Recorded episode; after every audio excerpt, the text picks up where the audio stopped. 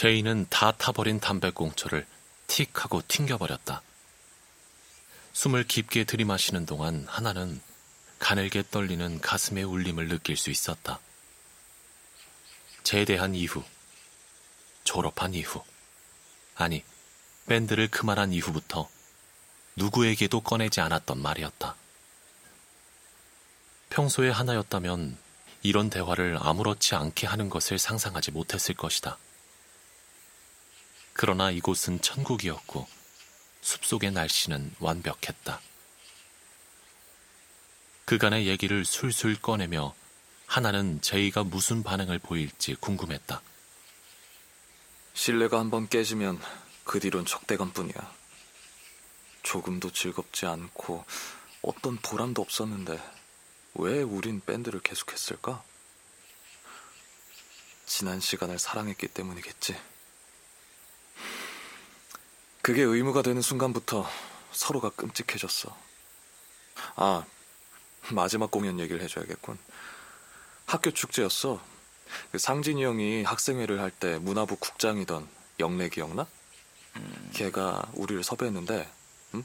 공연 당일 무대에 가니까 그 장비도 설치되어 있지 않고 진행하는 스텝도 없더라고. 학생회가 불렀다는 공연 장비 업체 놈들은 앉아서 담배나 피우고 있고 말이야. 더군다나 학생회의 공연 책임자란 녀석은 공연에 대해 아는 게 없었고 결국 나와 주희가 장비를 일일이 옮겨 자리를 잡고 준비했어. 서로 눈도 안 마주치는 와중에 말이지. 진행도 주먹구구였어. 우리 차례가 아닌데 일정이 펑크 났다며 당장 올라가야 한다더군. 리허설도 못했어. 나중에 들어보니 기타 소린 거의 안 들렸고 피아노 소리가 너무 커 보컬은 제대로 들리지도 않았대. 아, 어떻게 모르는 사람도 아니고 영래가 그런 식으로 공연을 준비할 줄 누가 알았겠어.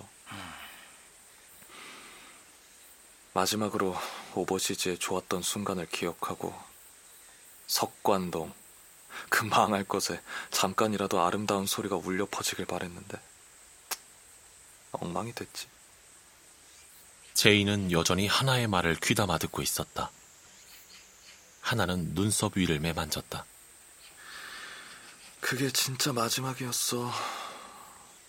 학생 주점엔 아는 사람이 많았고, 나와 주희는 거의 휩쓸려 가듯 계속 불려가며 술을 마셔댔지. 그녀와는 얘기도 못 나누고 헤어졌어. 그렇게 자연스러운 이별은 아니었던 것 같아. 제이는 말이 없었다. 하나는 항상 그에게 대답을 요구하는 침묵을 만들며 기다려야 했다. 무릎을 붙잡고 소리내어 울고 싶던 마음은 이제 밀봉되어 발송되었다. 그것은 부모님 집. 오랫동안 찾을 일 없는 예전 하나의 방 어딘가에 있을 것이다. 새가 울고 있었지만 시간은 아까부터 멈춰 있는 것만 같았다. 하나는 가만히 그 침묵에 귀를 기울였다. 침묵에는 여러 움직임이 포개어져 있었다. 아, 형은 내가 밉겠지? 제이는 시선을 떨어뜨린 채 라이터를 만지작거리고 있었다. 형, 기억나? 내가 처음으로 휴가를 나오던 날. 형은 마침 학생회관 동아리방에 앉아 기타를 치고 있었지. 노란 철문을 지나가며 우린 눈이 마주쳤고. 그날 동아리방에는 많은 사람들이 있었지만 형은 단 한 번도 내 얼굴을 보지 않았어. 한마디도 하지 않았고. 결국 우리가 서로의 얼굴을 본 건 철문을 지나치던 입장의 단 한순간 뿐이었어. 제이는 계속 말했다. 부대로 복귀하고 나는 혀를 내돌렸어. 어쩜 사람이 이렇게 차가워질 수 있을까? 그래도 형 기분이 그때 안 좋았나 보다. 그렇게 넘길 수 있었어. 하지만 그 뒤로도 마찬가지 아니었어? 전화도, 편지도, 다음 휴가도. 나는 내가 정말 큰 잘못을 했다고 생각했지.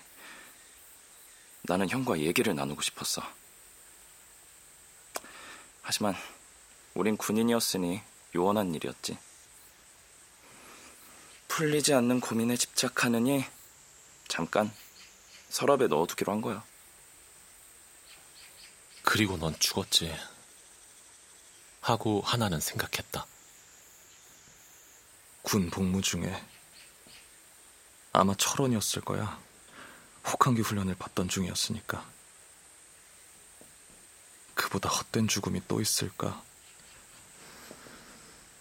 대대장 숙소에 건조기를 설치하다 폭발 사고가 났다고 했다. 군에선 병사의 조작 미숙이라 밝혔지만 할 게 뭐야. 엉망으로 낡은 보일러를 끄지도 않고 기름 넣길 종용하다 그대로 불이 붙었을지 정신병자 같은 녀석이 공포탄을 뒤통수에 대고 쐈을지 알 길이 없지만 제이는 그렇게 죽었다. 그때 나는 육군 훈련소 연병장에 쌓인 눈을 치우고 있었고 아니 이미 차대 배치를 받았나? 자세한 날짜는 모르겠다. 제2의 사고 소식을 접한 것도 한참이 지난 뒤였으니까. 그 이후로 가능한 생각하지 않으려고 했어. 그때부터였을 거야. 순환이 멈춘 기분. 거대한 묘비에 틀어막혀 앞으로 나아가려고 해도 턱턱 막히기만 했지.